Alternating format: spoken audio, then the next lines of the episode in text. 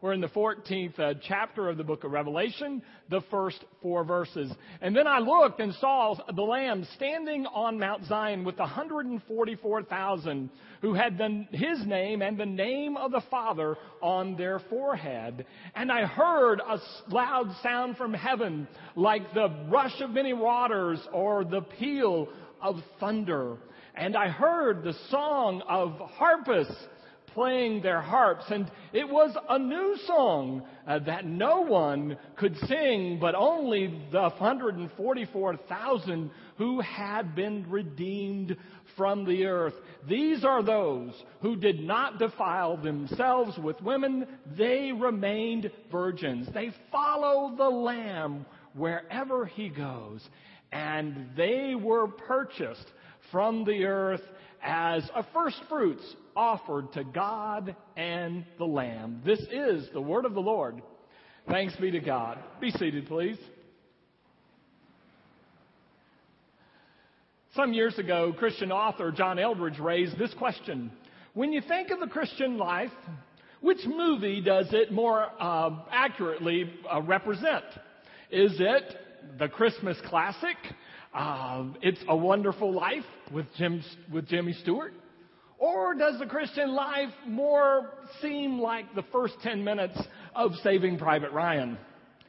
Well, Eldredge's conclusion was that looked at accurately, the Christian life looks like the first 10 minutes of Saving Private Ryan as they, they storm uh, Omaha Beach at D Day, and there is much uh, pain and battle and destruction. Now, whether you agree with that assessment or not, I think it's an accurate way to picture Revelation. When Revelation talks with the Christians who live um, in Asia Minor and talks to them about what's going on in life, it's a lot less. This is, uh, you know, it's a wonderful life, and it's a lot more about the fact that there is a war on. But in the middle of this war, in the middle of the scenes of destruction that are found in Revelation Uh, comes this interlude, in a sense, of Revelation 14. There's a vision. John said, I looked up, and I saw standing on Mount Zion the Lamb with 144,000. Now, the 144,000 has been and continues to be open to interpretation in our day. And there's a whole number of interpretations for uh, 144,000. Some link it to the 144,000 in Revelation 7. Some see it uh, as different. But what it has given rise to is through the years there has been more than one religious group who postulated that this means that there are only 144,000 people in heaven. And uh, that it's a picture of that number, and so it's limited and whatever grounds they agree on by um, uh, that uh, um, by those grounds, only 144,000 make the cut. But the fact of the matter is, 144,000, like other numbers and pictures in Revelation, is, is symbolic.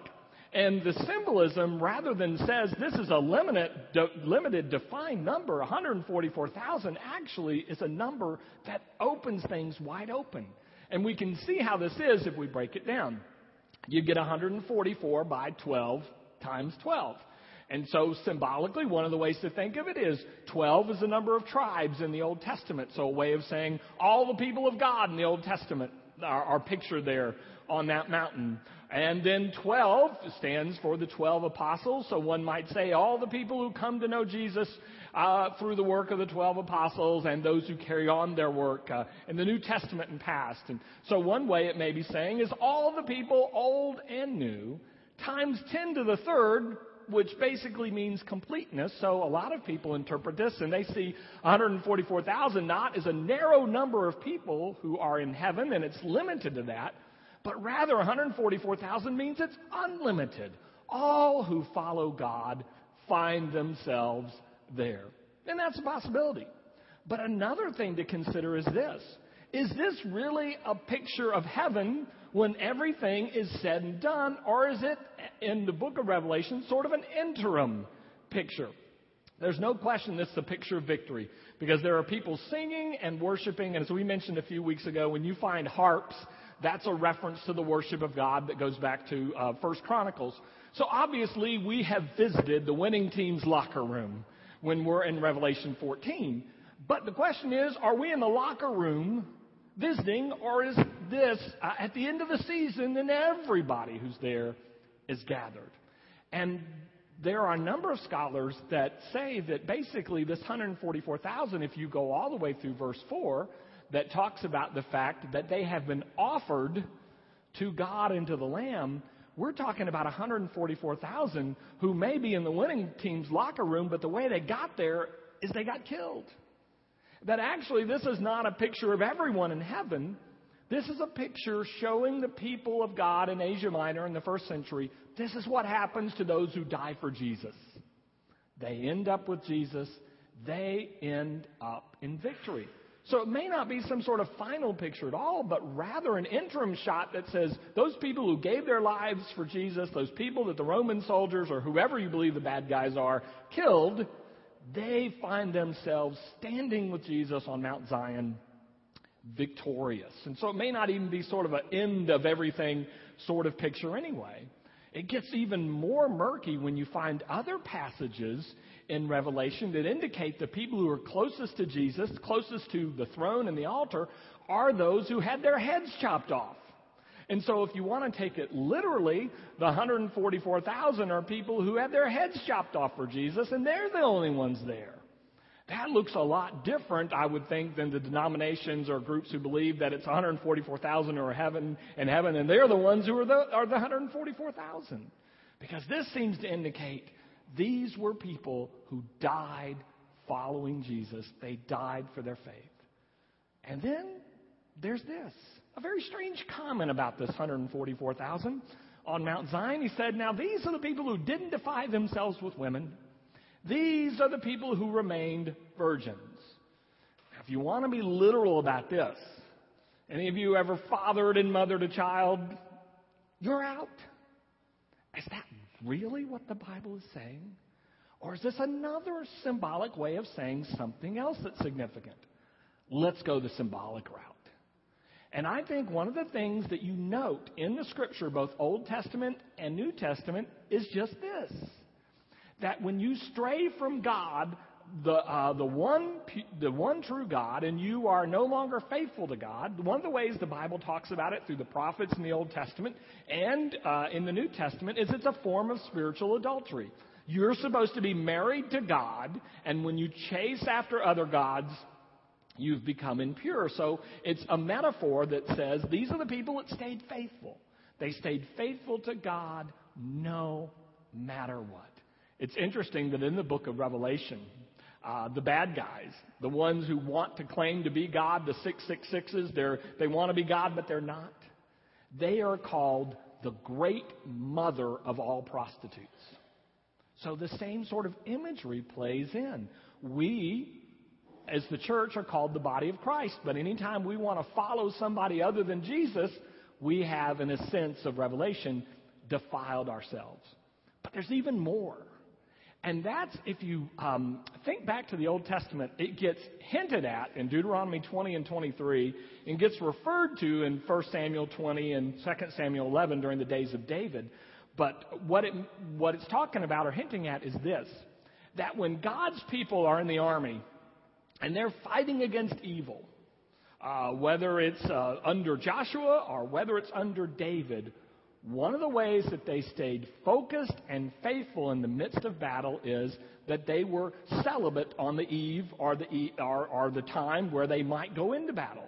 Because they wanted their total focus not on wives or uh, not on other things. They wanted their total focus on what God had called them to do. Now, this is another way of saying what Paul would say to Timothy I have fought the good fight. Let's wrap that up together for a minute, put a bow on it, and let me tell you that it looks like to me the 144,000 are the ones who fought for good against evil. They stayed faithful to Jesus and they lost their lives in the effort. And simply what John is saying is they, when losing their lives, they didn't find themselves further away from heaven, further away from Jesus. They found themselves in their faithfulness closer to them. To, and this is uh, what John says about them. They follow the Lamb wherever he goes. Now, question Where did Jesus go? Where did the Lamb go? And the answer for Revelation is, is found in the very first few chapters we already covered. And that is the first time you meet the Lamb, there's something interesting about him. He has been slain. Where did he go? He went to his death. Because he loved you, because he loved me, because he loved God, he went to his death. So where did the Lamb go? He went to his death. These 144,000, because they loved God, because they loved others, they went to their death. But that's not the end of the story. He went to his death, and three days later, where did he go? He went to his life, to a life eternal, a life resurrected. And these 144,000, if they follow him wherever he goes, where do they end up? They end up alive, resurrected, and living in victory. Now, I don't know about you, but I have not suffered that much for Jesus. And certainly no one's cut off my head. Some hair, maybe. Maybe. No one's nailed me to a tree. No one's threatened me with a sword. So, where do I fit in this picture? Let me go back to the 144,000. They were offered as a first fruit to God and the Lamb. Now, if you get the Old Testament agricultural imagery, this is what happens. When you grow a crop in Israel and the crop starts to come up and, the, and, and you're able to harvest, the very first of the harvest that comes in, you give to God. You give to God because if that's all that you get, then everything you have belongs to God. It's a way of saying, if this is all I come up with, it's all yours. But it's also a way of saying, I trust you. And I know that where this is, there's a lot more to come. And so a first fruit was always like a down payment, a guarantee. It said, there's this much now, but there's going to be a whole lot more later. So the first fruits are the 144,000 or however many there were who died for Jesus, rose again, and live with him. But if they're the first fruits, then where's the rest of the harvest? Look on the screen, the pictures. Look at the candles. Look around you in the pews. Where the rest of the harvest? They have followed the Lamb. They went where He went. And we who follow will go there also.